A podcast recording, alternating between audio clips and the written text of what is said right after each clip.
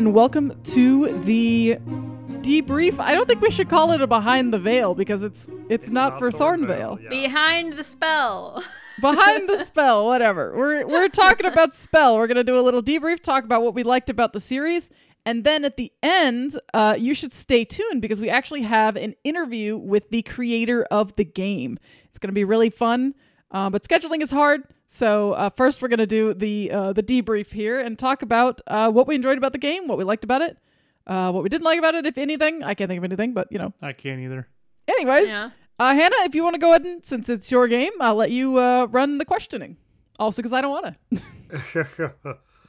All right. So first question is, what did you guys think of the story, like as a whole? Mm-hmm. I mean, I know the question is usually like the last arc for our debrief, but for one shots, what did you guys think of the story? I loved it. That was great. It I was thought the story was really good, really well thought out. I I understood aspects of the world just from playing this short one shot. It was really good and really fun. Yeah, yeah, absolutely. Yay! And you made a dragon a central part of the story, which always wins points with me. Yes. So, you know. Yes. Uh, yeah, I, I the the story itself and the once again the terribly dissimilar characters that yet again work. I know I say that almost every time, but it's always cool. Yeah. It is always cool to see that coming together. I agree. Um, and the fact that Especially it when you guys don't talk about your characters at all beforehand. Like, Or- yeah. Yep. and and the great. fact that in this case we had a quite possibly someone who might have appeared in other forms of media in other fo- in other times. yes, Oh, this that's is a not unique 100% character. sure. uh, uh, and plus, you know, dra- totally original idea. also dragon. Yeah, dragon, totally. just like Andrew said, because my I, I made my I made my character basically a dragon historian, which was awesome. I think I Very cool. I think Yeah. although I think I think Hannah might have edited the story slightly to work that in, but No, I No, she said didn't. I didn't. didn't edit it at all. I did suggest to you. You said that you wanted to be a historian, and I was like, would you think that maybe your character would be a dragon historian? So I maybe suggested it to you. con- considering I was the one that was like, "You need a special item," I'm like, "I want a dragon. Can I have a dragon? I Yeah. want a dragon." This- yeah, and then I this was like, well, maybe you could be a dragon historian. You No, know, no. knowing what I was already planning. Oh, okay, yeah.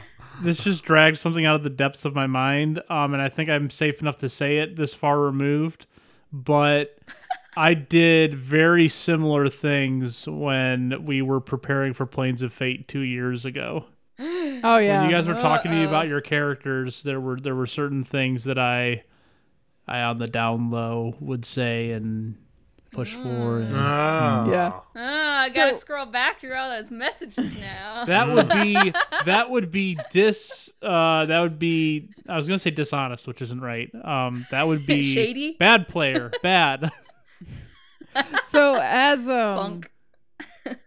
as far as the story goes, like I thought you did such a good job. Like I loved like the the moral dilemma kind of idea that you Mhm. set up and Yeah. how how how you you let each of us like figure it out as we went along. And I love the twist. The twist at the end was very good. yes I was wondering about it the whole time. I was like, hmm, something seems off about this.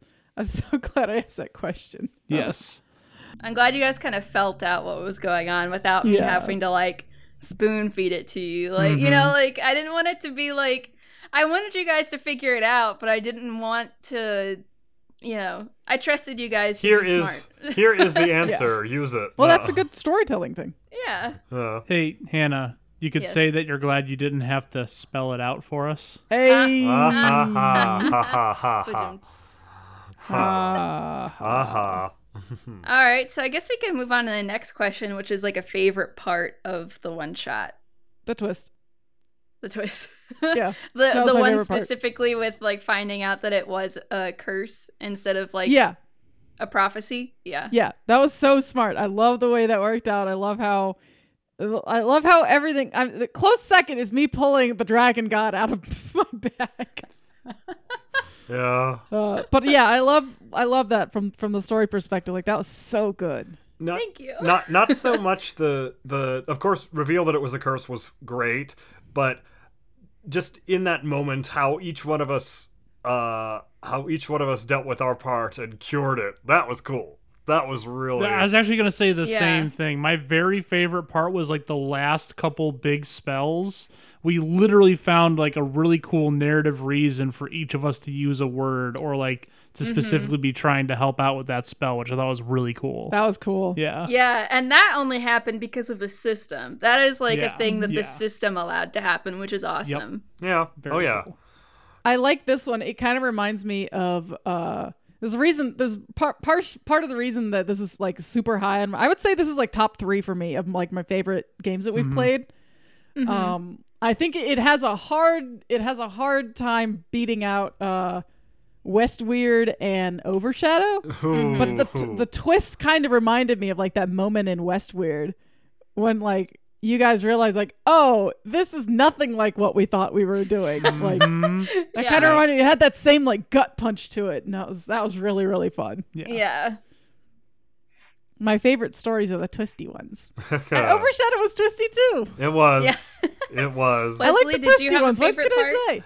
Uh, the the curing of the curing of the curse, and then Okay. possibly now it's it's it's kind of 50-50 between curing of the curse we cured a god of a of a curse that was awesome and the the the ending where we were puzzling out well we don't want to take the boy away from his guardian but uh how are we going to save the guardian and then we turn him into this half stone half human cool creature that was cool Yeah. Honestly, my favorite part was when you guys turned that prophecy, like the curse, into a prophecy. You know what I mean? Like when you reversed the curse, like you actually like rewrote mm. it. That was like my favorite part. great. Like I was Yeah. so proud of you guys, like as a GM. Like it was just awesome. It was so good. yeah That was really fun because like you got everything was like going on, and Andrew and I were like sitting Mm-hmm. here in the background with when there were like other things going on. I was like, I'm gonna I'm gonna rewrite this thing, and it's gonna be good. yeah. I'm still really I'm really proud of that myself. yeah, that was that was my favorite part, I think. uh, probably like really really funny at the well, to me later it struck me as really funny is how we did have to for a while we had to contend with the ultimate bad guy at the end but ultimately it's like we trapped it and it stuck and then it got roasted. That's that's pretty much what happened. I was like okay. Yeah. Okay we did it it's over Uh, the story wasn't really about the goddess of chaos. You know, like that's no. obviously what No, you no, guys were trying not. to do. That was the course not. objective, but it wasn't really about her. It was about the Yeah. characters. N- no but it was it Yeah, was of just course. Yep. yeah, it was good. just the com- it was just the comparison of you know we go to the we go to the temple and the priests are talking about this deep dark prophecy and then oh she's dead all right that's yeah. let's Go.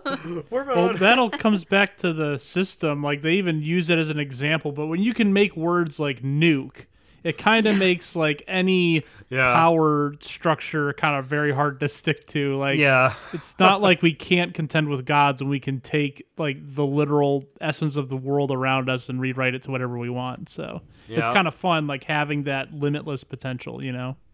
Yeah, yeah. totally. Speaking of, like, why don't we go ahead and discuss what we liked about the system? ooh Uh, Yeah. So, like, what was like your favorite parts of the spell system specifically? Can I can I go first? Go ahead. I love how well the entire system fits within itself. So like it's Yeah. called spell because you're making spells, because you're spelling, using Scrabble tiles, like ah, just I love it. It's so I just love good, how the entire thing feels so right. Like as we were like reading the book and you were sending us like your cheat sheet, like Mm-hmm. the entire thing just made like intuitive sense. Like Yeah. it just fits so well. Yeah. Absolutely, yeah.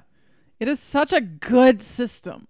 Like it's such a smart idea. Spell your spells. Like it's such a simple, brilliant idea. I cannot wait to talk to this the creator for this. Like, Yeah, same. oh my gosh, like it's Like, I want to know where the idea came from. Like, how I did know, this, right? Like, Like, because it's so just- like unique too. Like, I Yeah. can't think of any other system that uses Scrabble tiles or like Yeah, you know like yeah. has such a like random way to use magic. Like everything else is like you have specific spells that you have, and like you do have permanent spells in this game. But the fun part is when you just get to draw tiles and do whatever the heck you draw. Yeah. You know, like Mhm. that was like the it best makes part it of the so game. to random. Yeah. Like every time we had to like make a spell, I got like super giddy. Yeah. I was just like, ooh, Yeah. I get to make a spell. I'm so excited. I looked for like yeah, every it makes the opportunity magic to make a spell. exciting. It makes Yeah. magic exciting. Whereas, like in other systems, you might get into like a rut of like, oh, well, I'm just gonna use the same spell. This time, it was like you literally had to think of a different way to solve the problem every single time. Mhm. Yeah, exactly. Yeah, Like you're not just using fireball on everything. yeah, exactly. Now, don't get me wrong. I love me a good fireball, but like Yeah, it's You know, it's, it's the it's same. fun every, more- other things. it's the same. it's more every fun time. to pull frickin' talking penguins out of my out of my bag. You know? Yeah. Yeah. That was such Wesley, a nice. did you have uh, a favorite part of the system? Uh, just um, with the the same thing about the spells. Uh, in general, what has been said, and then also uh, the fact that between players, the whole collaboration. Because without that, Mm-hmm. some of the biggest moments wouldn't have happened. And mm, Yeah, totally. I, I, I don't The co-op spells. yeah, yeah, and I, I don't think you know normally in, in things like uh, things like D and D or Pathfinder, you know, you can you can like you can infer a spell onto someone else, like one person onto another person. But to my knowledge, there's not a way to. Hey, I'm going to strengthen your same spell by doing this. There, there's nothing. There's nothing really like that. So, you know. And actually, the co-op spell is in like the extra and optional rules, so it's like not even like part of the main game that like you have to include. But I think it's such a unique like concept. I was like, there's no way we can't not do this. Well, I mean, Yeah. plus, I mean, it makes it makes sense, especially for a crew like ours in this story, who had kno- Yeah. had known each other before now. It wasn't like we were first meeting, because then in that case, I would wonder how like, why are they so willing to work with each other? But no, if they've known each other for, you know, a fair amount of time, A time, little bit. then yeah, yeah. I think I uh, I'm not a sports ball person obviously, but what comes to mind is like uh D&D is kind of like track and field where you're like on the same team but you're doing your own sport like independently at least in like Mhm. combat you know what i mean like you have your Yeah. own moves your own things you're doing your own thing individually and spell is literally like Spell a is like co-op curling. sport yeah it's like curling like you have to coordinate with each other Yeah. and Mhm. communicate and talk and synchronize and uh, you actually have to work together whereas i think in d&d at least like when i've played d&d or sometimes even in like when we play pathfinder i kind of like check out when it's not my turn in combat yeah. like you can't do that with this system No. Yeah. Yeah. which is is fun that's something i definitely Well, enjoy the combat is so simple and not complicated. You know, like even when you're even Yeah. when it's like not your turn, you can still probably you're probably still sitting there like trying to figure out spells for somebody else, you know? Like yeah exactly even when You somebody else is doing something, you're like, hmm, oh, you know, you could do this, you, you could do that, you know, like I, I love that part of. One of my favorite parts of the, the this system is that it's so easy. It's easy to GM. It's easy to play. I feel like I could like bring my bag of like bananagrams and Exactly. like a PDF of this thing and have somebody playing within like a couple of minutes. Like yeah, it's it's so not simple. it's not complicated yeah at all. i agree We should run. We should run spell sometime for uh, our local like game store. We That'd be should. That would be Hoo-hoo. good. that Oh, would be so hey, they're already they're already selling your dice, so I mean, yeah Yeah. um what question is next uh You could skip to like um uh things that didn't happen or okay because otherwise like it's the end of the thing. We don't Mhm. have to care about what's going next. Yeah. Okay, so uh things that didn't happen. I don't really think there's anything that didn't happen because I honestly didn't like this was like this is like so bad because it turned out to be like I think my best one shot that I've GM'd. I didn't plan for this one like at all. That's kind of- okay. we kind of like uh, had a gap in our schedule where we were supposed to do one shot and then we didn't get it scheduled and so we kind of had to like do one really quick and so i actually pulled this from like a story idea that i wrote like a long time ago like the characters of Reuven Oh. and ren i actually wrote in like a story a while ago and i was like okay i'm just gonna hmm. pull them in this world that they're in and i'm gonna put them as supporting characters so like I already had like the kind of world and like the Reuven and Ren characters in my head, but that was like the only thing I had planned. And I was like, okay, well I'm just gonna incorporate them into this prophecy that Reuven and Ren deal with in their story. And so that's just kind of how I did it. I just threw you guys in this story that I wrote a while ago. It's great. cool, I mean, that's yeah. a It great works way to so do well, it. Yeah. yeah, so like I didn't really plan that much because I just had this world already like pre-built, and so I didn't plan ahead either because, like we've been talking about, the spells are so ridiculous and crazy. You can't really plan ahead that far. How are you to know I was gonna pull a god out of my exactly, bag? Like, exactly. there's How no was you I could have to possibly plan done for that. that? So I don't really have anything that like didn't happen.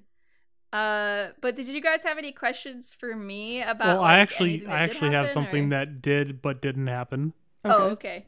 Yeah. So when I was making my character, I had like a backstory that I knew would probably never come to light because this is a one shot. But it did kind of come to light because situations arose where I could like drop hints about stuff and like react to certain things. And I just was wanted to share it because like Yeah. I I thought of it. So like my character being a unspeakable was created. So his name, Alpha Beta Tac 2 6 is literally just like the number of creation that he was. So like A1 was the first one, and then A2. So it was like his master's like attempts to create his own life. So I was like the 2000 and something like one, and I was like the final success. And then he was just basically like a slave that was like stuck in this like underground layer, couldn't get anywhere, like couldn't do anything other than what his master told him to and he like dreamed of like being able to like leave. And then he saw a bird out the window not window but like out of like a hole one day he saw a bird. And then he started trying to like see if he could do magic and he that's how he did his first spell which was uh buteo 9 where he like turned himself into a a hawk and like flew away.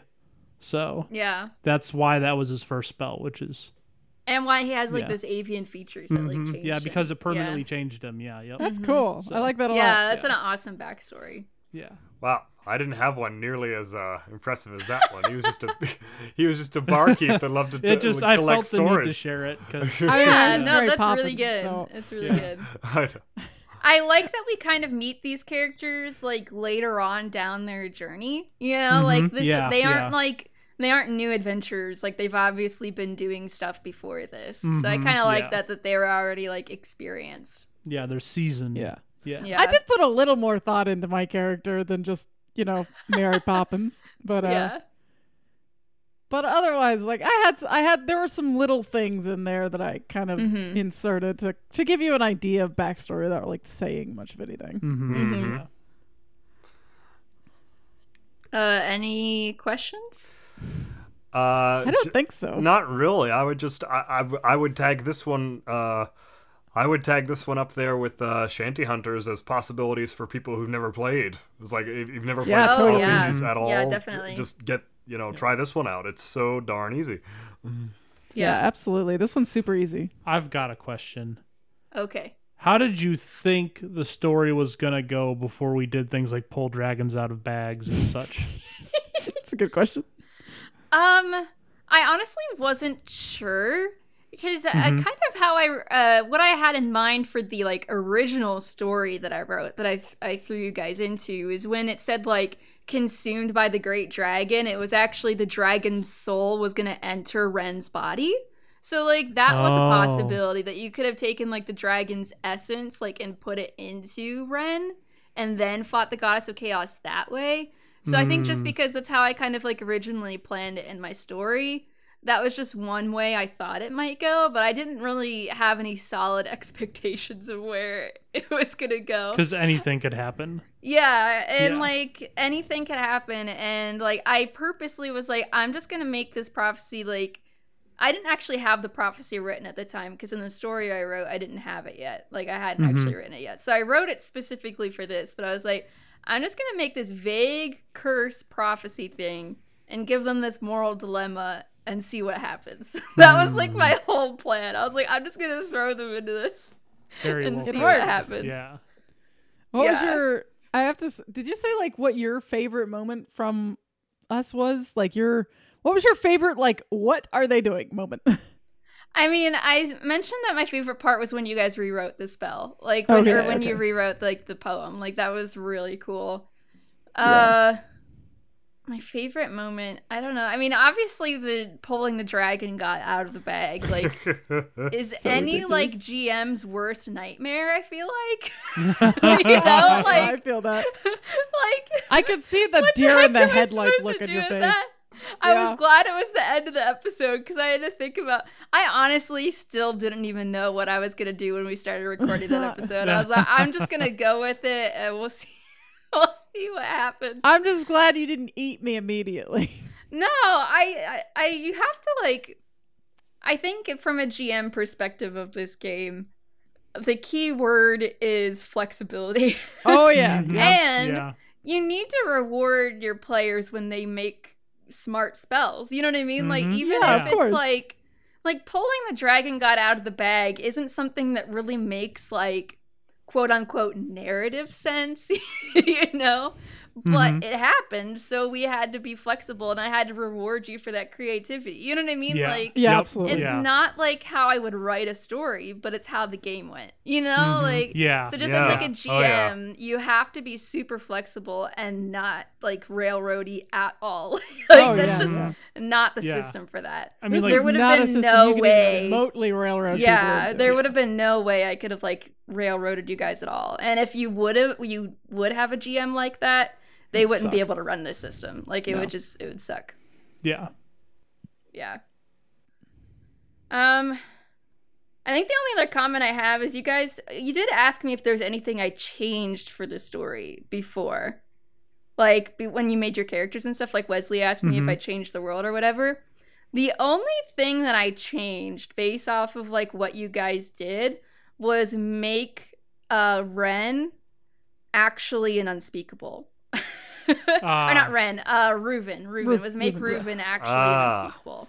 Ah. I originally I like I planned him as being just a half elf, but like when Susanna said that, like I don't know, you could probably like hear in the audio me being like like trying to not sound excited because I'm like, oh my gosh, that makes perfect sense. That makes perfect sense. That's why you know, like that makes that's so much cooler than what I had planned, you know. You're giving away the secrets there, huh? I know, yeah. And then, uh, so I wanted to give Su- Susanna credit for that because that definitely wasn't my idea. But as Oh, soon as she said it, I was like, that makes total sense. That has to be what it is. And then I like really quickly thought thought through. I was like, well, the priest didn't say anything about him being a half elf. They just called him an unspeakable and said that he only told lies. So I was like, Mhm. yeah, like this could be like so basically what I changed it to like quickly in my head there was that Reuven was an unspeakable created by the goddess of chaos and the goddess gave her these false memories of like who he was and stuff. So cool. but it made it made total sense. Like it didn't feel like it didn't conflict or contradict with anything in the story. So I was like, Yeah, yeah. yeah. It, seemed made Like, sense that's to me, way obviously. cooler. Yeah. yeah, it was way cooler than him just being a half elf. Like, Yeah. Yeah. It made it a lot more emotional, I think, for all of the characters. Yeah. Yeah, I think so. It gave us that Yeah. cool kind of ending sequence where it's like after we had won, we still had a thing to do. You know, Yeah. we weren't done. Mhm. I like that a lot. Yeah. Yeah, and the story that I originally wrote, he was um like a half elf that was slowly turning to stone because he didn't want to his whole character conflict is like uh free will versus like destiny kind of and he Mhm. was fighting destiny because he didn't want the kid to have to fulfill the prophecy Right. and so the closer it got to the prophecy being fulfilled the more he turned to stone so that was uh Mm. Cool. that's where his Hmm. character So now, came from. now, if you ever like write out the story, are you gonna, uh, I don't are you gonna make it so that he's an unspeakable? Oh. I don't know. I'd have to think about how it would affect like the the book world. Like the spell Yeah. world that we played in is a little bit different. Of course. Yeah. The book It's a little world, that, like the story world that I had planned, is is different. Yeah. And like you But said, it that fit major, well. Yeah. yeah, like you said, that major like arc of destiny versus free will. You know, Mhm. It- That's it's kind of what the kinda story still the was same about. thing, even if he's a statue, but it's a bit different. You know. Yeah. I do think him being an unspeakable does kind of fit with it because you know he's destined to like do this thing, or Mhm. you know he's destined to turn into stone. You know, maybe he's not. I think it's kind of ironic that like the goddess of chaos made an unspeakable for the purpose of like keeping her child to like do this curse with safe, and then he ended up not wanting to sacrifice the child. That's also Yeah. very interesting. I like Uh, that. I just like that. He's like, Yeah. here, you're alive. Go do this what I want you to. No. yeah, no. Why would I Why do would that? I? No. Why? I just I kind of I kind of thought of it was as like the goddess of chaos just kind of screwing with him. You know, like Oh, I'm gonna make you do this thing, or you're gonna turn back into stone. You know, like That works Like, too. Yeah, I mean, just you can as as it it however. being just yeah, just unnecessarily cruel. You know, yeah, Mhm. hmm I like that. I think it makes Yeah. sense if for context for this character. yeah. So I'm glad I can help. Yes, that was a good story moment that wouldn't have happened without uh, you bringing that up. But I thought it worked really Excellent. well. I love those. I love when those happen. I don't always ex- I don't always admit when they happen, but I do always. I, always will admit it that fun. one. Yes, yes. But Yeah. pretty much everything else, and I didn't change anything else of the characters of the world. That was the only thing that changed as we played. Cool. So, Very yeah. cool. I think it was a good change. Yeah. Yes, I did too. and it made sense. Yeah, totally. Um, all right, let me look at the questions. I think we're out of questions. Nope. Fan art. Mm. What kind of fan art from this one shot would you like to see? Hmm. Our characters. Our characters, Yeah. yeah. The char- the, I mean, I always say that for like for like the one shots that we do when we don't have art for the characters. You know, like Uh-huh. I would love to see like People's fan art of the characters. Like I want to see what other people's interpretations. Like mine is fairly obvious. I am literally Mary Poppins. Mary Poppins. So I I kind of know what my character looks like, but you know I'd love to see other people's interpretations. You know, You know what I want to see? I just want to see a contrast of a character that most people know what she looks like between these two others that are like so terribly different looking. Mm-hmm. Yeah. I'm so If glad you let me play draw- Mary Poppins. If some, yeah, It's just stupid, crazy character. Technically, my loved it. character's name in our like in the um what's it called? Like Roll the Roll20? 20 thing, it says where name is. I just wrote I go by Mary. So technically my character's name is I go by Mary. I Mary. go by Mary. yeah, for legal purposes, it's for I go legal by Mary. purposes. Yeah. Mm. Um, if someone can draw dragons really well, I'd love to see uh, uh Forge uh, or Asgartov with the Mm. broken uh gold. Oh yeah. Gold crown. crown on. Yeah. Yeah. Yep. I would love to see That'd a be cool. big, angry, chained up, like magically chained up dragon with Mary Poppins just standing there with her hands on Hands her on her hips, hips, up yeah, just like Tapping her foot. That would be hysterical. Yeah. I I kind of want to see really what my dragon looks like. I described her as green, but that's pretty much all I did. So, I mean, or us like drinking like tea out of a thermos on the top of the dragon. Yeah. Oh, that would be a really good one too. that would yeah. be really funny.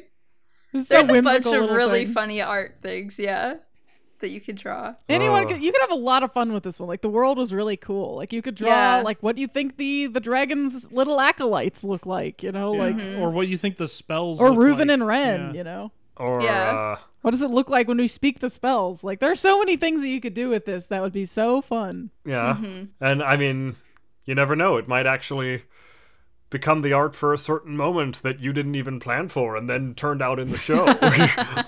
Yeah, those things happen. Yeah. I would also like to see art of somebody trying to just show physically how the dragon came out of her bag because I know we kind of described it as like, I, was it what was it? Was the bag like opening up way bigger than it should? Or like the No, I think Yeah. the dragon was like getting squeezed getting out. squeezed out. That was kind have of my you have thought. to- like I don't think the to, bag like- changed shape. you have to shake yeah. the bag I don't out. know. It's kind of like one of those things that's hard to visualize because it's literally impossible. I imagined it very cartoony, yes. Yeah. which makes sense. You, you know, like Mary Poppins. yeah, Yeah. exactly. Of course, it's like he's Yeah. been he's being crushed down like like Looney Tunes. and I was then- so glad I got the chance to use the uh the penguins. Penguins. Yeah. Yeah, That that was was, funny. so good.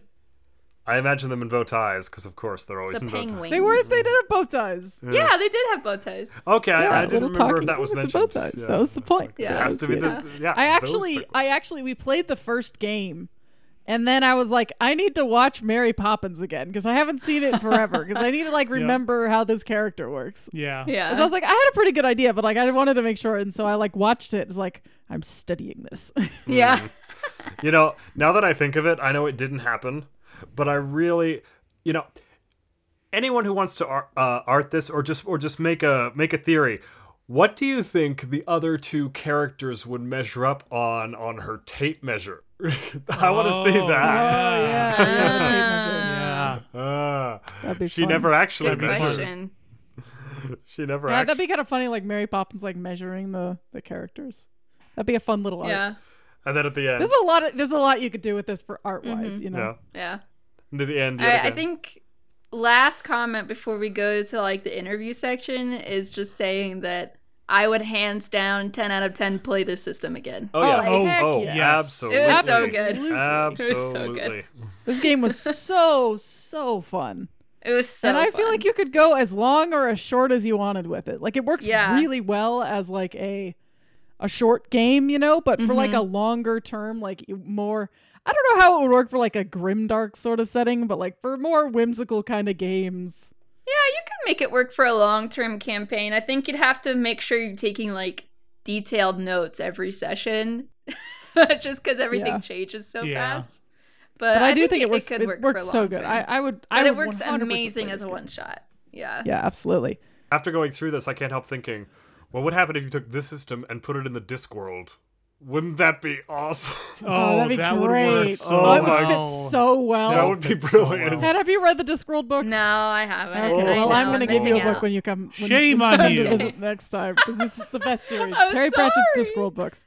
It would fit so so perfectly with the spell world. Like Okay. absolutely. Do not feel bad. I I've only ever read like two out of the entirety of them, and there are tons. I have so- lots of them. I love them. They're the Okay. best. I picked him up one time because I was bored in a uh, an airport, and I was like, I need a book. And I was like, I've heard this guy is good, and he died recently, and all my nerd friends are sad.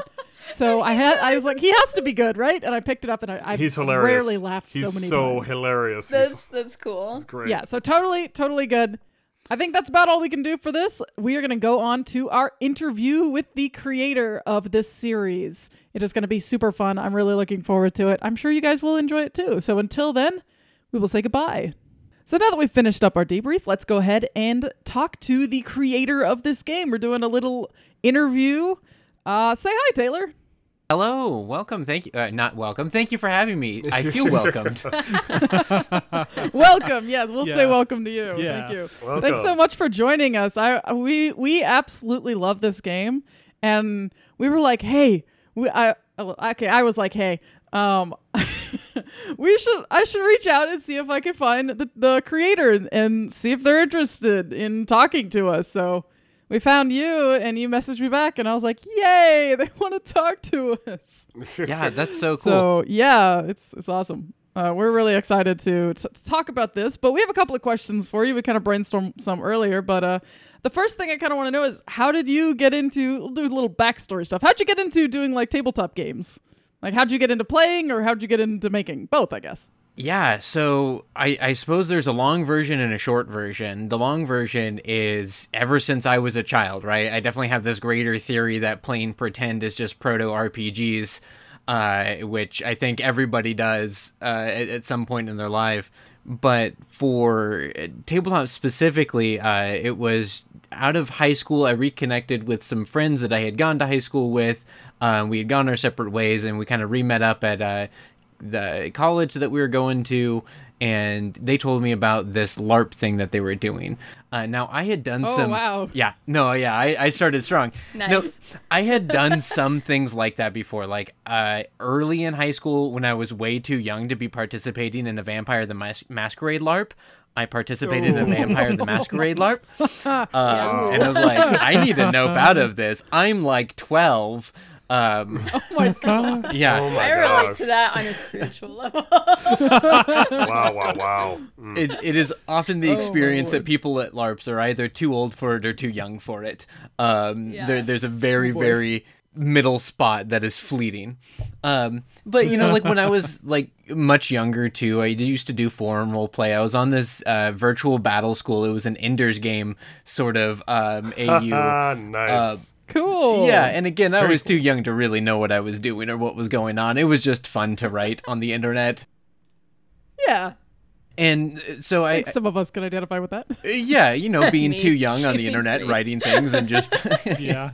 Yeah. Yes. I have no idea what you're talking about at all. a pretty universal experience. Yeah, and so I, I reconnected and was um, part of the LARP, and then I ended up uh, co-running the LARP for a, a good few years, and all altogether I was I was part of it for about seven eight years.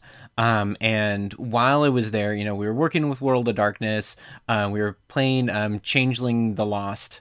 Um, which is uh, a fun kind of fairy centric urban fantasy game. And that was a, a pretty fun world to be in. Uh, and I just got really into homebrew. Um, world of Darkness, for its many, many, many faults, um, has uh, it, it really invites you to uh, homebrew, make up your own mechanics, make up your own like character options and powers and those sorts of things. So I had a lot of fun with it, uh, and that's kind of what got me thinking that that was a thing that I could do. And for spell, it's one of those chicken egg scenarios that I honestly think it was something where, like, I was looking at Scrabble tiles one one day, and I was like, yeah, I could, I could do something with this.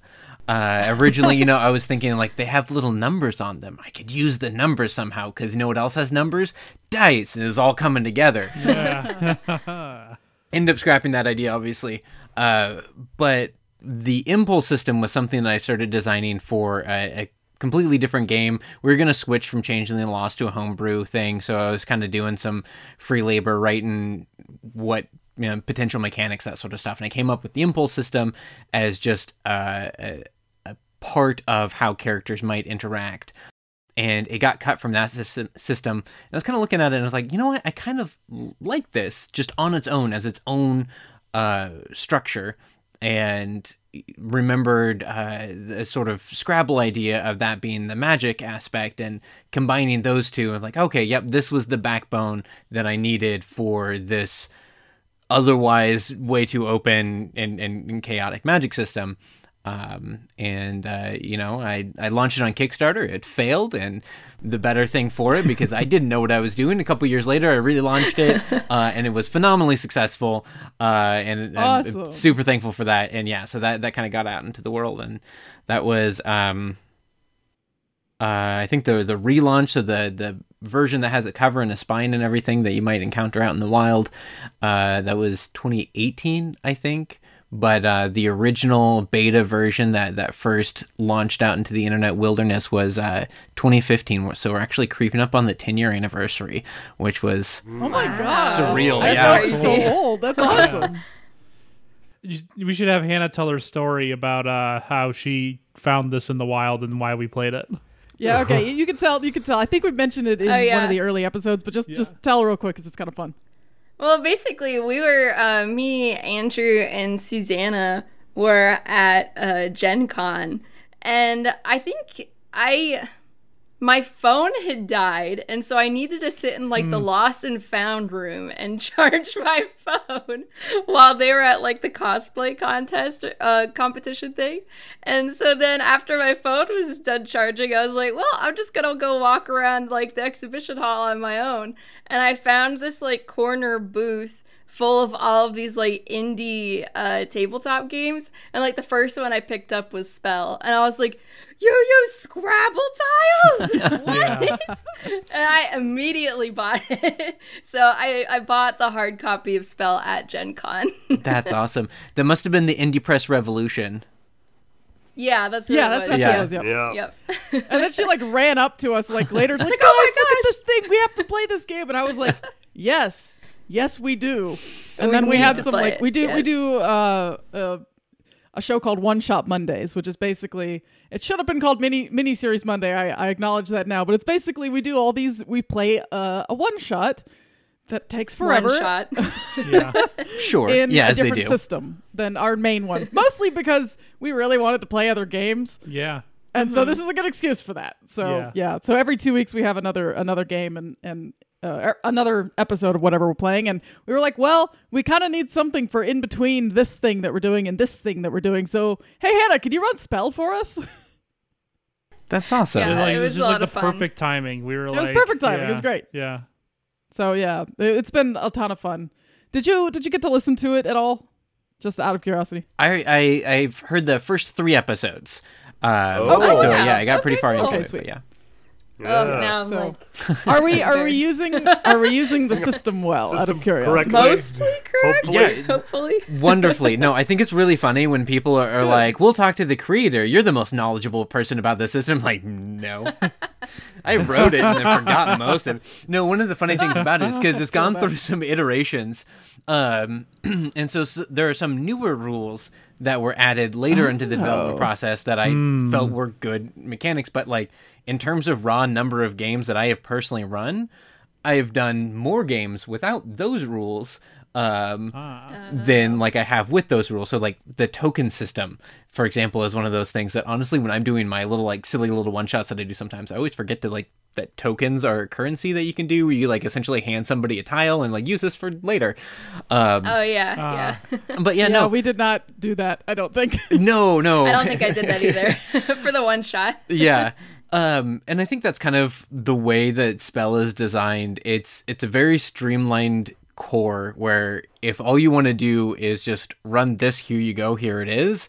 Um, and it's got those extra bits that you can add on to flesh it out if you want to, or if it turns into a longer campaign, or you've played it a couple of times and you want to look at ways to kind of mix it up a little bit. There are those other optional things, but you can still get a pretty full experience out of just running the core mechanics but no, I, I think in terms of your running it, Hannah, especially uh, the the encouragement of like, well, you tell me if that works, and uh, encouraging people Yeah. to describe like, well, what does that look like when you do it? Um, those are excellent. Um, also, that you you. used uh, Kareem, uh, who is one of my favorite monsters that I Yeah. wrote. oh, Like, I love that I one. loved Kareem. Yeah. I was so excited. um and well like and that you knew like uh you Susanna recognized um that from like ah you read ahead but like um I yeah. I tend to struggle when in, in writing games with like the example scenarios. Um and that's usually more often than not when I'm reading a book I am a bad reader and I skip over a lot of examples and samples and stuff and I'm like I'll just I'll just come up with my own stats uh, those sorts of things. Ah. and so when it comes to writing out stat blocks and examples um, that that's one of the harder things. So all of those names of creatures that I included as samples in that chapter are all generated by letter tiles and once I like I kind of like worked backwards from the name to figure out what it was and I think Kareem was one of the weirder ones because it's like this abstract entity that only exists in kind of like this two-dimensional plane um and I really like weird mind-bendy physics labyrinth style Yeah. like nonsense and I try to slip something like that into all my games that I do just like and here's a weird sort of what are your physics even? uh, type of mechanic so that that that that creature resonated with you to include above like the others just made me very very happy Mm. That's great. You'll probably then in the later episode recognize another one. I took one of the behemoths and just gave it like a different name, so you'll probably recognize that one too. oh then. awesome oh great okay. Yeah, yeah, yeah. Yeah. I was so excited when I realized what what she was doing because like because I had decided I was going to be like a summoner, like that was going to be like you know part of my thing was that, and I knew that neither one of the boys had like read any of that stuff, so they wouldn't have known what I was doing, and they would have been so like confused. So I was like. I know what this is.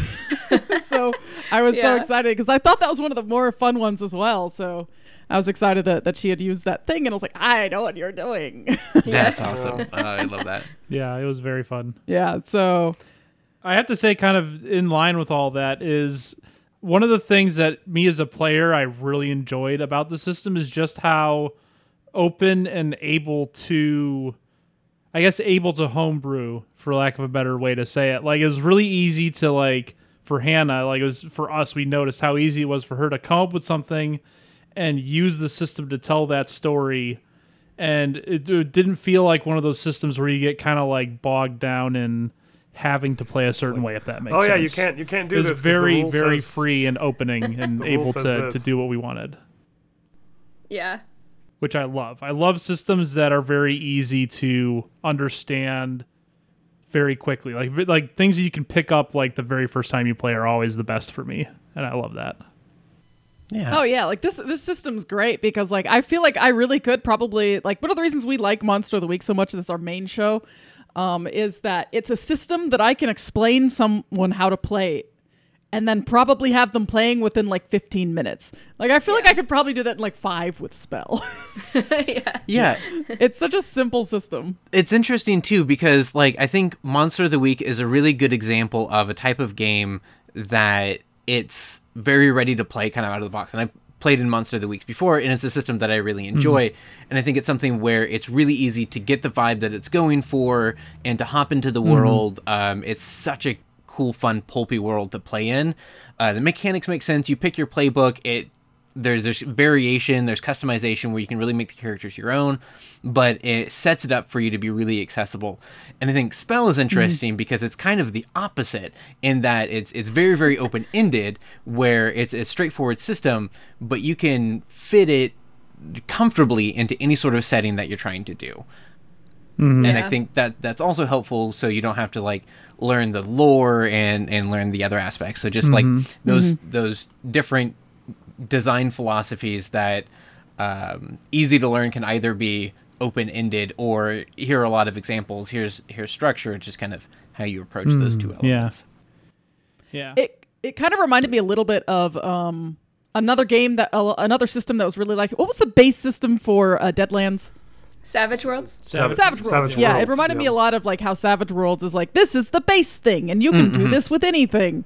And then you have like mm-hmm. the setting of the the Deadlands Reloaded, which is another one shot we did. That that was going to be my exact point. Was like I could see this system being played in like any of like the you know the the tropes that you would see people play. Like we played it in a fantasy setting. I could see it in an urban fantasy setting. I could see it in a western that has like weird magic, kind of like Deadlands. Like I could see it in any setting where you could conceivably have magic, which is awesome.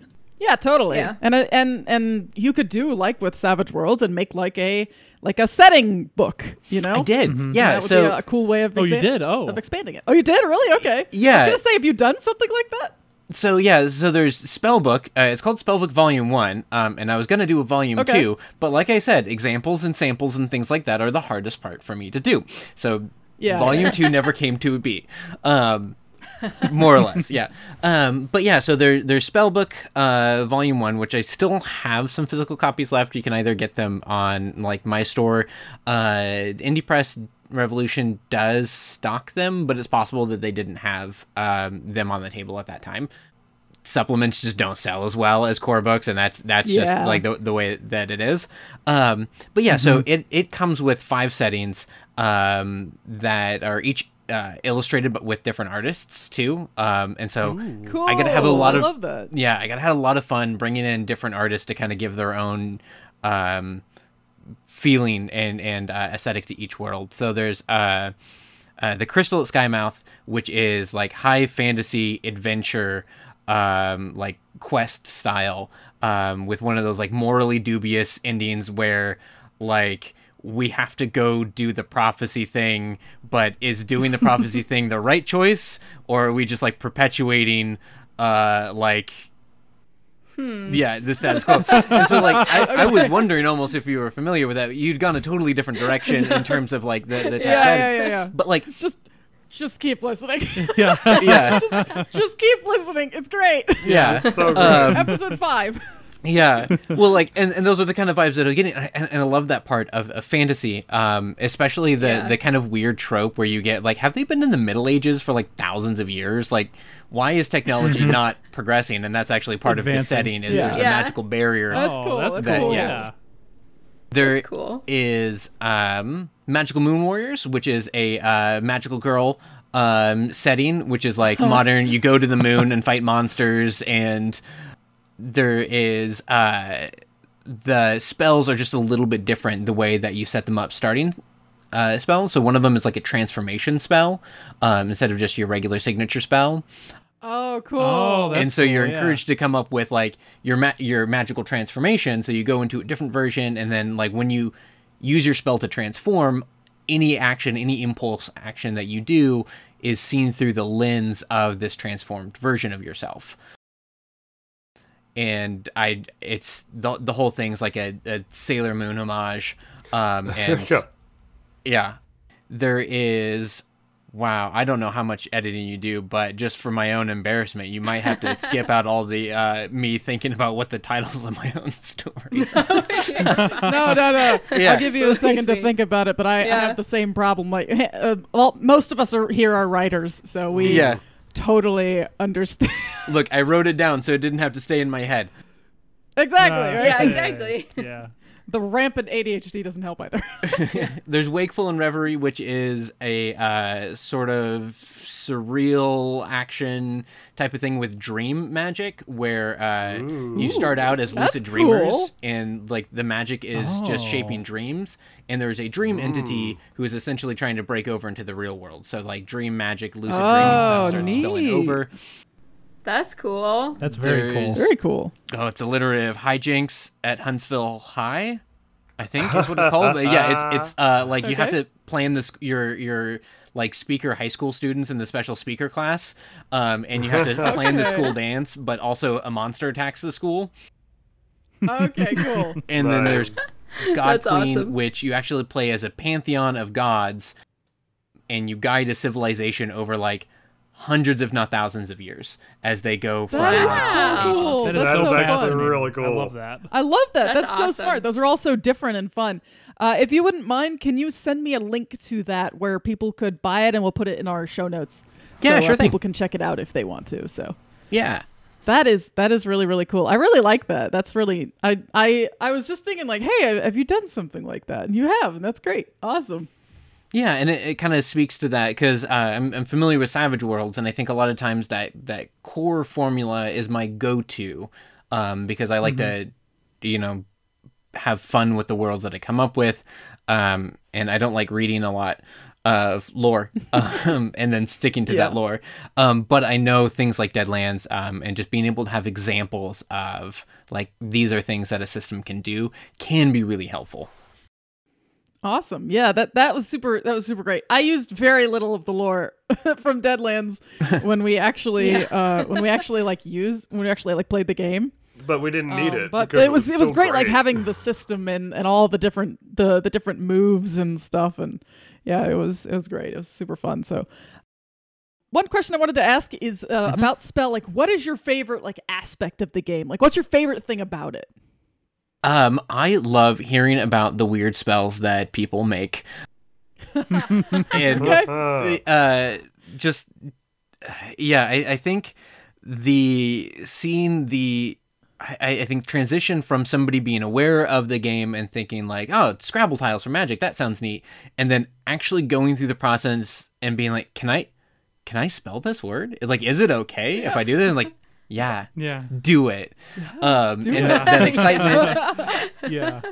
and then kind of in turn how that can inform the characters uh, so characters are a little bit more descriptive instead of like prescriptive so it's not like you Alright. pick a character and you unlock their abilities which you can you know see what you get when and more like I guess my character's kind of a firecaster now because I've done these things, or you know, like I really Yeah. end up Yeah. leaning on these kind of spells more than I expected to. So Mm-hmm.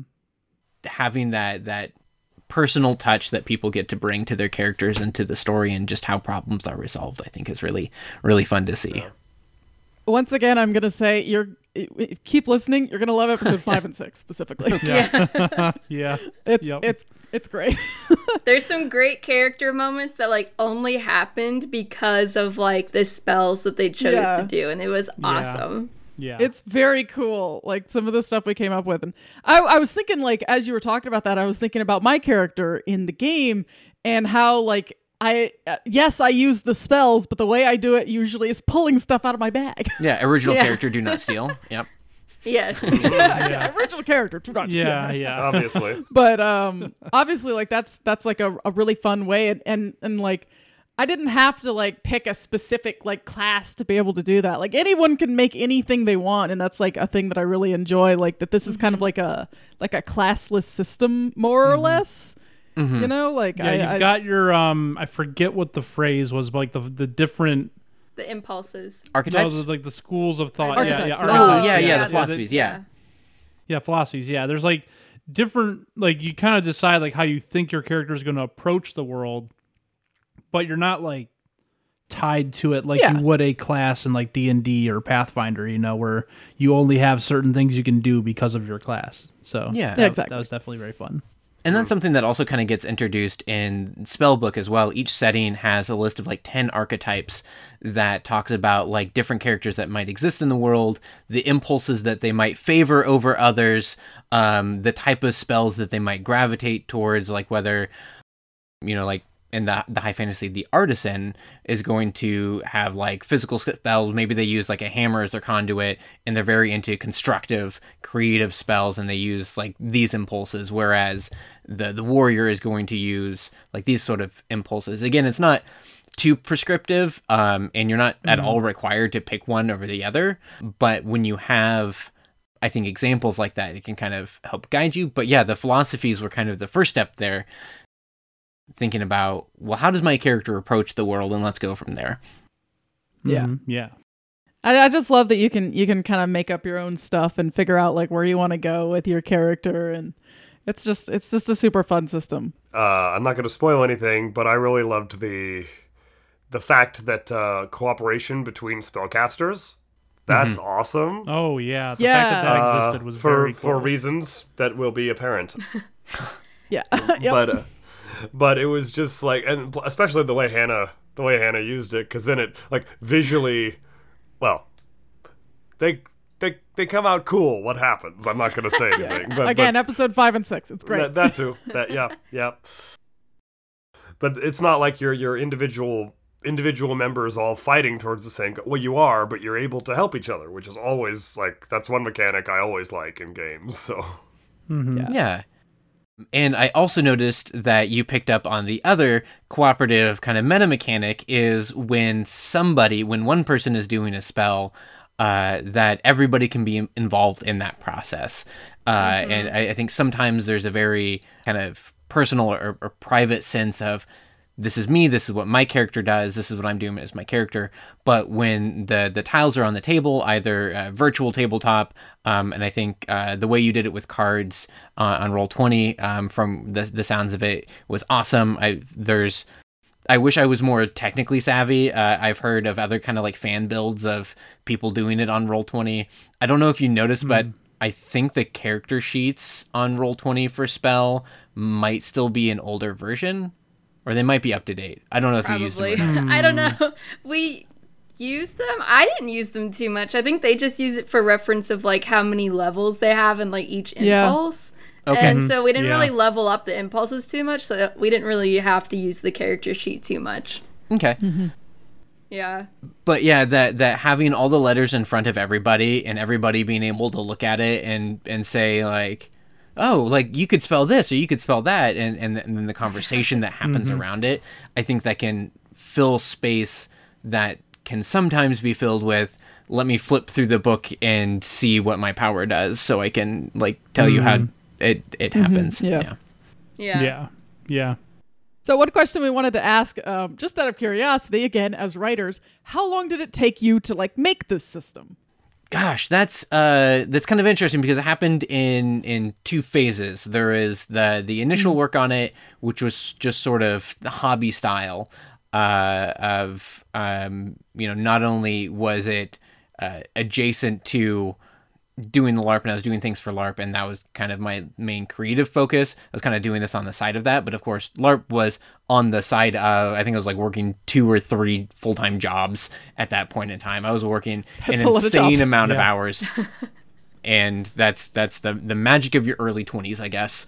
Um that beta version came out and it was pretty bare bones. And uh, the process of taking it, like, that was, I don't know, six months to a year, maybe.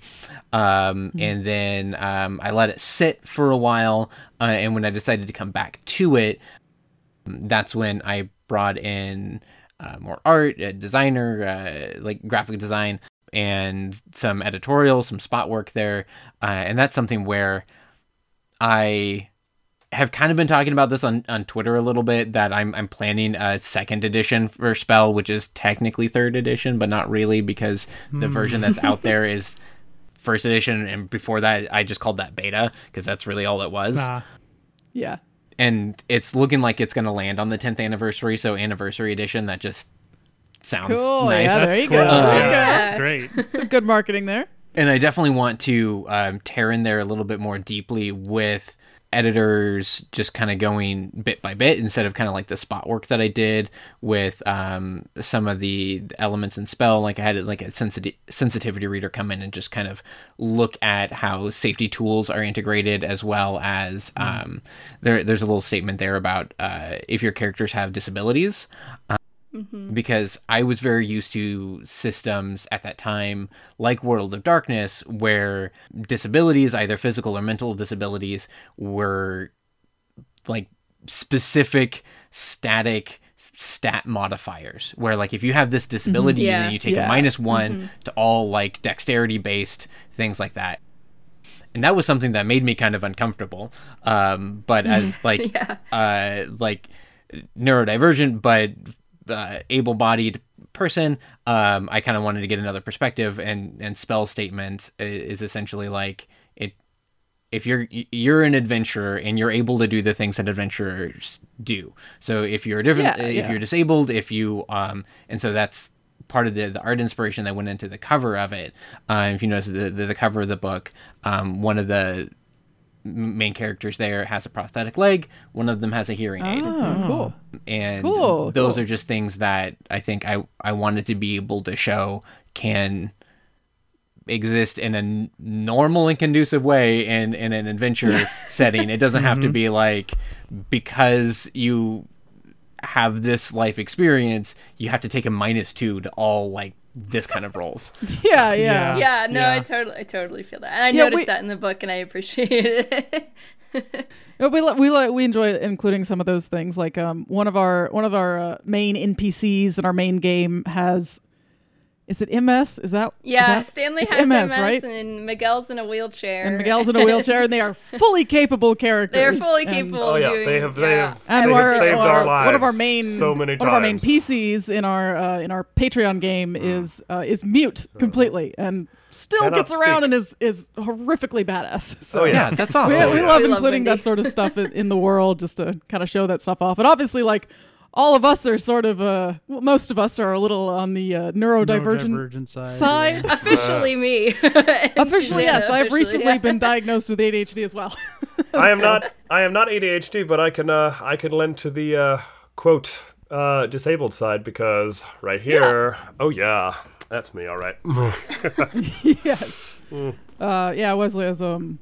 cerebral palsy. cerebral palsy, yeah. Correct. Winner. So we, we like including that sort of stuff in there just to show off that hey, people who have disabilities or whatever can still totally be awesome badass people. So yeah. so I, I really like that, that you included that sort of thing in, in the new version or will be including Well, it. no, Or, in the current. is it in the current version Yeah, too, so- Hannah? Yeah. I, Mhm. That's in the I current skimmed version. a bit. Yeah. Um, and that's something where like I brought in a sensitivity reader to kind of help go over that part. But um, in Mm-hmm. in a fuller version, I would I would want to b- uh, work with an editor on kind of like cover to cover because as you Mm-hmm. noticed, doesn't have a table of contents. Ah. and that's something that I'm still kicking that. myself over. Like it doesn't have a table of contents and it doesn't have an uh, index, and I'm like, how could I miss that? Um, and that's because I was trying to do You know- too you much know what, we- all we- on my own. I mean, it's an awesome system. even- It's so short though too, so Yeah. it, it really does. It's easy to it's just not too hard through, to kind yeah. of skim through a little bit. It's not like one of those like freaking like 300 page Dungeons and Dragons books or whatever. Yeah. Yeah. Yeah, missing something like a table of contents or an index is what we call being too close to it. In like Yeah. my Yeah. office, like where I work on it day to day, like when someone's too close to it, sometimes you just don't notice the obvious thing until that other person comes through and just points at it and is like, "Hey, you you forgot this," and you're like, "Oh yeah, I forgot that. Thanks." Yeah. Yeah, I've, I have a I've- great example of that. ahead. And an email one of my coworkers wrote wasn't me, so I can, you know, talk about it and not be embarrassed. Uh, they are writing something about public administration, and it's this big header on the top of the email. Instead of public, they put pubic and had no oh idea. no! Oh my gosh! Oh, Wow. And it that's got so sent out. embarrassing. Just because That's they rough. looked at it so many times. It didn't get sent out like that, thankfully. Ah. but they That's looked at it so many times, they just didn't see it anymore. Boy, can you imagine sending that out to a bunch of college students? yeah, that would be awful. Wow. I have. I'm pretty sure I changed a character's hair color halfway through a book one time, and didn't Yeah. notice until somebody, like one of my beta readers, pointed it out to me, and I was like, "Hey, this character used to have black hair," and I was like, "Oh yeah, it did." Cut the scene enough. where they dyed it. Yeah. yeah, yeah. Let's, Yeah, let's got go cut with out. that. Um, by the way, if you're if you're gonna do like a Kickstarter or something for like second edition, and you wanted to like come on and maybe run a game to help get some hype for it before it comes out, let us We've know. we've done that before. We've done that in the past Yeah, for a different absolutely. game. We did a game yeah. called Shanty Hunters, and it was great. Yeah. So, um, hey, I'd play so the I system think again. one one Absolutely. one question we wanted to ask is, uh, do you have any advice for people who are doing uh, who want to get into writing these sorts of games? Oh yeah. Um, so I think writing role playing games uh, is really like it's creatively rewarding in a way that's so different from other types of writing because like you can get into the fiction of it, but you almost uh, it's it's creating the structure for other people to create rewarding fiction. So it's almost like a one step removed kind of meta type of type of writing. And there is a number of different ways that like I've, I've spoken with folks who get into writing where they kind of go about it um, whether you're in a you're kind of like concept first or mechanics first or setting first. Sometimes you have like a world that you want to write in um, and you just kind of like make it work from there. I think it's gr- a, a great start to familiarize yourself with at least a couple different systems just to know what's kind of out there, how different systems come at the same type of problems. So uh, conflict is, is one of the, the, the key ones um, when forces oppose each other, right? Or, um, you know, describing the key mechanics behind an individual character, like what what stats did they use and those sorts of things you, you don't have to like read every game in existence and there there are so many of them. But you know start with a couple of basics. Start with a couple of like larger games whatever you can get your hands on. And then if you're able to dip into some like weird abstract indie lyric games too just to think about things really abstractly uh, that can be an interesting way to kind of push yourself out of kind of like a preconceived notion of what games even are or need to be uh, and that can help recalibrate when you get too into the weeds of things. So something that I like doing um, when I get too into the weeds, especially in a larger game, is just uh, do like 200 word RPGs, um, which is uh, a, a challenge that happens annually. I think it stopped during pandemic times because they're like, hey, take a break, everybody. But like they they are entire games that are written in 200 words or less and there's so many of them and That's so just cool. like going in um, and and reading those, trying to write those yourself, it really kind of abstracts the idea of gameplay, gets you out of your head. In terms of actual resources, there's a handful of works out there that I think are helpful. Um, let's see if I can remember the titles off the top of my head. I can always like include those in links later if you want to include them in the show notes or something Yeah, of course. Yeah, send me the links. but there's Simple World by uh that's uh, Buried Without Ceremony. So Avery Alder who did Quiet Year and also Monsterhearts. Oh, okay. It's a Simple World and it's kind of like a how-to guide for Powered by the Apocalypse games. And I think Powered by the Oh. Apocalypse is uh, a really interesting philosophy that I think has a lot uh, to share with other systems. Even if you're not doing what you call a Powered by the Apocalypse game, ultimately, uh, there are some really interesting, like, the idea of failing forward, right? So when you fail a roll, that that's not the end of the world, um, and you, you can maybe actually benefit from a failure, um, and other philosophy things are, are- is helpful. And then there is like you have two stats is one where it's just like a little zine um and it's talks about smaller form games like lasers and feelings uh and other like honey heist or whatever like those games where it's like you have two I stats Yeah. Heist. Yep. um, and it kind of talks about like that that bare bones theory and uh, there's uh, another zine that i think is just called like rpg making or something but if you try to google that you're just going to find rpg maker uh, which is a fantastic Yeah. platform but not what you're looking for Mhm, Yeah. But yeah um I, I think thinking about what you want to get out of the game and trying to imagine like okay what does this look like in play? And then playing it. That's probably the hardest part for me anymore just finding scheduled time to play test a game and not feel like just terribly self-conscious about playtesting a game and like doing all of that.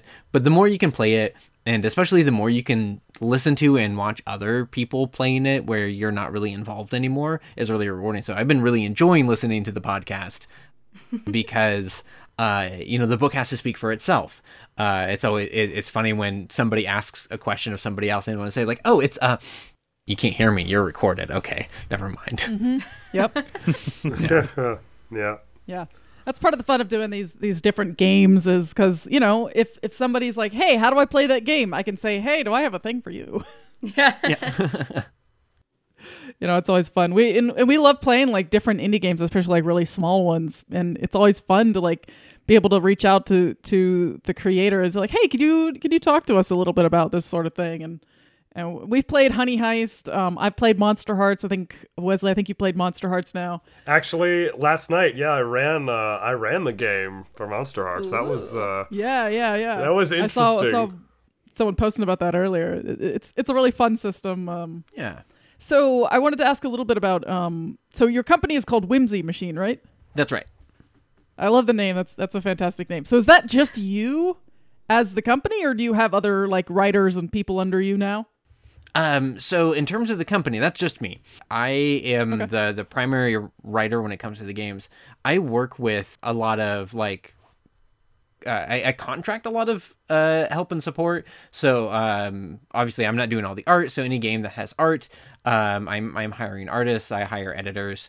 Um, I have hired uh, writers for supplements and settings and stuff. I was going to do that more until I realized how kind of mentally taxing, difficult it is in a way that I didn't expect to edit somebody else's writing for playability to make into a module. It's just it it was a weird mental block for for me, which is disappointing because I like absolutely love what other writers are able to bring into for for for settings and and be able to come up with things. So like my most uh, one of my more recent games, my most recent big game uh, was Fight Item Run, um, and uh, I had a writer come in to uh, Bree Williams come in to do uh, the the settings for that. Um, I had written one as kind of like this is what I want them to look like, uh, and and she had come in and, and done a handful of others. And so that's something where you know I, I consider each project has a team, and I um, always want to encourage the different creatives who are involved with that to you know feel like part of a team because they they are helping make this thing but in terms of like whimsy machine from project to project i'm i'm the i'm the sole proprietor Awesome. That's cool, yeah. So how many so how many games have you made now that that are up like finished? Maybe publish. Yeah. 30 um uh 30? Wow. I think so. So like a lot of them are small, and, and so that's the thing. Where like in terms of like the larger style games, there's Spell is, I think Fight Item Run is technically bigger than Spell. Yeah, I'm gonna go to my itch.io page just to to, Yeah, yeah, to look again. there, I I did um for my 30th birthday last year, I did this little like giveaway promotion thing where I burnt all my games to a disc. I found like I was unpacking because we moved recently, and I found um a, like a disc of like the blank CDs and some old plastic Oh, yeah. jewel cases that were even like pre-owned from GameStop or something. I'm like, okay, Nice. this is. Uh, I, I made five of them. They were Whimsy Machine. Now that's what I call games. Um, Oh my and god, that's uh, great. That's I just put everything on there and gave them out as, as giveaways. And I think all told, there's like 30. So a lot of them are, are smaller. By far, uh, Fight Item Run and Spell are the uh, larger ones. Th- They're the only two of kind of that magnitude. Uh, the one that I'm working on now is uh, The Bleeding, which is uh, all about vampires. Ooh. Yeah. Uh, and some pretty cool, like, vampire magic type of stuff. Cool. And uh, that one's shaping up to be pretty substantial. Um, and so, of course, it's taking me forever. Of course. But yeah, I have a, a lot of other small ones. Um, I love horror and surreal stuff. So like there, um, I, I have an older game that I really enjoy that I actually had to like unlist because uh, uh, on most of my sites it's called Deep Dark Deathlike, um, which uh, is played in name. two parts where you make your character sheets and then once you're done making your character sheets, uh, which making the character sheet is like an entire session of exploring your Ah. character's back and, and different pivotal moments and deciding how you respond to pivotal moments is what build your character sheet. And then once you're done with that, you give up your character sheet. You you surrender your character sheet to the GM and you have to do the rest by memory. Um, and whenever you do an action for the second half of the game, you um, guess whether or not it was a success. And you can say, like, I think it was a success. So you succeed in the moment, but the GM looks, and if you were wrong, um, then it comes back later. And so you can always say, like, I it was a failure. I don't know. Uh, so there's like this this guessing game mechanic, and the whole thing is about like cosmic horror and like losing yourself to the darkness and losing concept of like who you were. And like that's one of those games where it's like, you know what, I need to get back in there with a sensitivity reader and like an editor and like make sure I'm doing this thing right. Because like I did this Yeah. like seven years ago, and the Uh-huh. the kind of the the world of um in, uh, indie RPGs and just the discussion around um role playing games and safety tools and just the the it's changed so much in the last few years years and I think for the better. Um and that's something where um I'm I'm looking forward to revisiting those other stuff another fun game that I like to, to mention is called Clowderful. Um, and that is on the complete opposite side of the spectrum. You may know that a clowder is what you refer to a group of cats as. cats, yeah. um, and that was a little Oh, charity really? game that I did um, because when we moved, there was a like a whole feral cat colony uh, in our neighborhood. And so we were doing like the trap neuter release um, for a lot of them. Um, we ended up fostering um, like three different litters of kittens. We had 16 cats in our house at that time. So we were raising a lot of money for So um, yeah, and so it's a a community map making game where you play as neighborhood cats, um, and you kind of shepherd the human people that live there. I you either love like it. try to like ingratiate them to you to be your human I love allies. it so much. Oh yeah, my and- gosh, that and so, sounds like- hilarious. I I enjoy doing like the cute stuff as well as just like what if this horror really messes with you on a deep and personal level Yeah. uh, and I, I think there's room for everything You're well rounded. Yeah, I was gonna say if you were a vocalist, you'd have a very large range. So Yeah. was spell your was was spell your first game? Um. Yeah. Yeah. Spell was my Cool, um, wow. first. Um. It was something where like the beta was like honestly the first complete game that I released. Before then, I had just done homebrew and almost exclusively for um, World of Darkness. Um. And and even within that. Changeling the Lost. So it was a really narrow perspective there. And there's a lot of language that most of it didn't survive to the, the current version of Spell, but in definitely in the beta version, there was a long, lot of language that was almost antagonistic to existing spell things where like we don't use classes here or like unlike other games and it was like whew calm down Yeah. Yeah. But I I did I think worked on some like smaller little kind of zine type of projects in between that and the the current version. Um and then I've I've got a ton more of other experiences and just like exposure to other games that um, I think has been really beneficial for for me as a designer coming at uh, projects. So yeah. Cool. but yeah it was first published All right, cool. So Very I was cool. gonna ask if um do you have any questions for us as like the creator? Do you want to know anything about what we thought? Like just curious, do you have, do you have any questions for us you might you might be interested in? Did go through the game, so yeah, we did play the game, so um i think yeah so it's it's been interesting and rewarding hearing the kind of like in the moment reactions to different um elements of the game and it's always um good I, I was looking for a word, but you know, when good does the trick, it's fine. uh, it, it's always Yeah. good for me to be able to hear the type of mechanics that, um, when players encounter them, they are interested in and excited about, and then the other mechanics that you know you can do without. Um, like so, for example, I think it's like if you were to look at Dungeons and Dragons, how people almost universally discard like weight limits for carrying things and like spell components, mm-hmm. right? Yeah. And I, I, I think if if you have elements like that and you can excise them, just do it. So uh, when you uh, mention when I mentioned the token system, and you're like, I don't think I've used that at all, and it kind of le- resonates with me. You're like, you know what? I don't think I've used that at all. Maybe it doesn't even need this. so things like that's always beneficial. Do you? Um, so so I suppose I'll ask you all the the the question you asked me was kind of like, is there an element of spell that you you really resonated with whether it's like a specific mechanic or something that allowed you to do. And i guess if there's something that you saw maybe later in the in, in the book or or a mechanic there or um, a, a suggestion that you just felt that um, either maybe we can get around to this eventually or you like you know what i don't think this fits or doesn't make sense um, and and honestly i've got thick skin so if there's something Okay. you think is dumb tell me I, I want to go first. Yeah, go ahead, Andrew. So I think I already said this excitedly in like one of the earlier episodes of the uh, the miniseries slash one shot, and my favorite aspect of the game is just what my opinion was ingenious is the fact that the game is called Spell because you spell spells with Scrabble tiles. Like that just fits so well, and just as a gameplay mechanic is so much fun. The the it gives you randomness, you know, just like a die roll would. And you're still rolling dice too, which is fun. But like it gives you that kind of creative randomness that makes the game so much fun and unexpected. So I, I guess a long story short is um I like how random and cool the the novelty of using Scrabble tiles was. yeah Yeah. And, and that Hannah, the you wanna entire go game next, is built around a pun The GM. Yeah. Yes, I love Yes. it. It's I love puns. we love so. puns here. yeah, if you some, couldn't some more than others.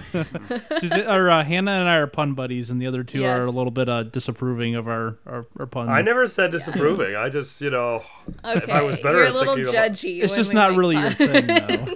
I'm more judgy than he is, though. Uh, Hannah, if you want to go next, because you're like the GM and you probably read a little bit more of the book than we probably ended up doing. Um, I think we probably talked about this in the first half of what this is going to get edited onto, the debrief. Um, but honestly, I like how like engaging it is because like in other systems, like specifically like D and D or like Pathfinder, uh, for me specifically because I have the attention span of a goldfish, when you get into like combat and stuff, and like it's really easy to just like tune out because it's not your turn. But like with this, like when you're pulling Scrabble tiles and things like that, and you're like helping people be like, oh, well, you could like make this word or you can make this word. Like it really like has a way of just like sucking you into the narrative like even more because you don't get like pulled out waiting for your turn to hit something and maybe you're not going to hit something. You know, like uh, I think that was probably my favorite part is just how collaborative it really is like even if it's not necessarily like your character or like even me as the gm like i was able to like help them be like hey what about this word or you know so it, it really kept everybody involved like at all times which i really liked Yeah, that's great to hear that that was your experience. Um, it's definitely a uh, that was definitely a goal of mine. I think in the running the LARP it was at one point like 40 attendees, so eh, mid-size.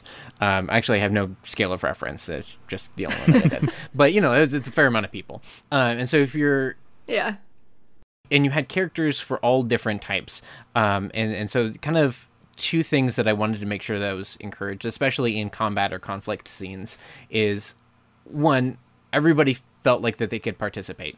Because there's definitely those moments where you get like oh i'm not a combat character. I'm going to sit this one out. And essentially then you don't play for the next two hours. And i think that can be very very uh, difficult. Um, so Yeah. giving anybody like any character has the tools to do something um, that's that's productive and, and contributes um, was important for me. And then also yeah that experience of even when it's not your turn can you participate? Can you be involved so that's awesome. I'm I'm, I'm glad that that, that came through. Yeah, it definitely did. I love the the collaborative, you know, storytelling of all kinds. So, Wesley, do you have one? Um, if I about the about the game itself as a as a um, I I liked the uh, probably kind of echoing Andrews just uh using Scrabble tiles as a means to do it was so was so cool because of course you know once again you never know what you're gonna pick and you know, especially if you're if you're th- this is one that I think would appeal to uh, anyone who likes to write, like most of us do here, is that uh, see, I'm one of those people that if I even if I'm reading a book and I come across a word and I'm like, oh, I've never read that word before. Okay, now I have to stop reading this book and look this word up because I don't know what it means and I want to know what it means, right? so Yeah. a similar similar sort of feel because then you have all these letters and you're uh, same kind of idea where you're like well i know what i want to do but is there like is there a word that can mean that do i have the letters to make that word what is that word m- and and and pl- and hannah for the record i did not i did not underappreciate your your uh your pun mechanic. That was very nice. I actually Thank you, did thank enjoy you. it. That was a fun mechanic. but yeah i that and the that and just the simplicity of it uh like like we've said uh you could you could because i know it seems like a lot of people when they think of uh tabletop roleplay they think of the really huge ones like d&d or pathfinder which are great you know you could do a lot with them. But the fact is they have measures for everything and so they are so numbers heavy sometimes that certain people could be like that sounds like too much like homework i don't want to do that and then Yeah. and then and then Especially you'd as be like, math challenged people. Ugh, Yes. me. yeah, I wanted yes, spelling the me. RPG, not math the RPG. Yeah. that? yeah. That's the next There step. go. Yeah. Yeah. We appreciate that. If I were to come across somebody like that, I would be like, well, you know, uh, there's this one monster of the week over here, or there's this one that I just played that's all about letters and spelling, and Yeah, like on that same note, kind of, it makes it m- more accessible to more people because the math doesn't scare them away. Because I can't tell you how many people I've talked to who like haven't played tabletop games or something like that that get like intimidated by having to add everything together. And like, I totally understand that. I'm not good at math, but this is a good way to be like, hey, you don't have to do math in this one. you know? I I will say from my own experience, there's like the formula for coming up with your character creation spells, your permanent spells. That seems uh-huh. to be one of still like this absolute thorn in the design flow of like okay so you take the number of dice that you have set one of them to six roll the rest of them and now come up with a spell with a lot of word like a lot of letters at your disposal kind of outside of context um and like i i think that's something where uh the the the math is a, a- supportive and, and background role where you're not doing a lot of crunching. But I think there there's some places where I, I'm I'm looking to iron that out too, so it's a little bit more uh, smooth. But um, yeah, I. I that, that's something I agree with. I've always felt like um, things like derived stats. So things like your stat is this, but because it's this, that means you like you minus 10 and divide by 2 and that's why your modifier is this. I'm like Yeah. no that's Yeah. too much Yep. I'm- oh yeah. I'm having Yeah. flashbacks to Overshadow. Oh Yeah. yeah. Uh, We, played, uh, we played That was Shadowrun the sixth worst. edition, and it was the worst character creation process ever. That was the crunchiest system we'd ever had. It was bad. It was a we fun complained game about to it for like play. ten It was minutes a of the fun first game to episode. play it was, because it's a great I- game. We enjoyed I- it, but uh, like, yeah. oof. But the character creation itself was awful, except for when we got Hero Labs and we made we had Hero Labs do the Shadowrun character for us at Gen oh Con. nice Yeah. Then it was easy that was not so bad. Yeah, because it did everything for us. nice But Yeah, when we had was- to do it ourselves, it was really hard. it was rough. Yeah. But um, yeah, I I I'm gonna echo kind of the others and, and just say like I love that it's a game about using Scrabble tiles. That's so neat. Like it's such a fun Yeah. mechanic. And it never feels like dry even when we're sitting there like we we edited out a little bit of us like sitting there going oh well, i guess i have this many and i guess i have Yeah. this many and, and like but it never it, it's, that's not boring you know like it might be boring to listen to which is why it was edited out but it wasn't Yeah. boring for us to like oh okay play, maybe if i move this yep. one here and, Yeah. and made this word you know like that was always really fun i really enjoyed that Yeah. Yeah. it was I my always like favorite the, part uh, i was always so excited when i got to make a spell I always like the uh, the spells that aren't cast, right? Like when you're coming up with a spell Ah. and you're like, "This Yeah, is my goal. yeah. This, this is kind of what I'm looking for," and then you, you always run through a handful of words that you could spell as you're figuring Yeah, it out, and you kind of think about oh like, yeah.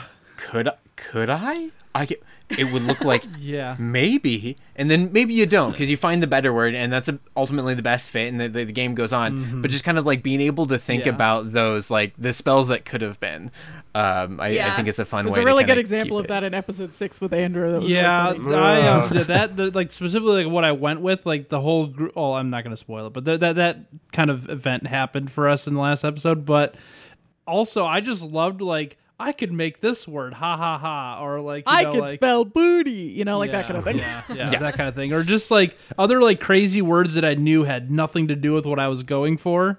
Like I would try and find the longest word I could. When we used a uh, a word unscrambler, I would try and find the biggest word and then say, "Hey guys, I can make this word," and they're just like, "That's great. I have no idea what it means because it's some means." chemical name, but okay, cool." Like, yeah, It's like, thank you, Andrew. Could you please pick a word? yeah, Yeah. Pick a word, please. yeah, yeah.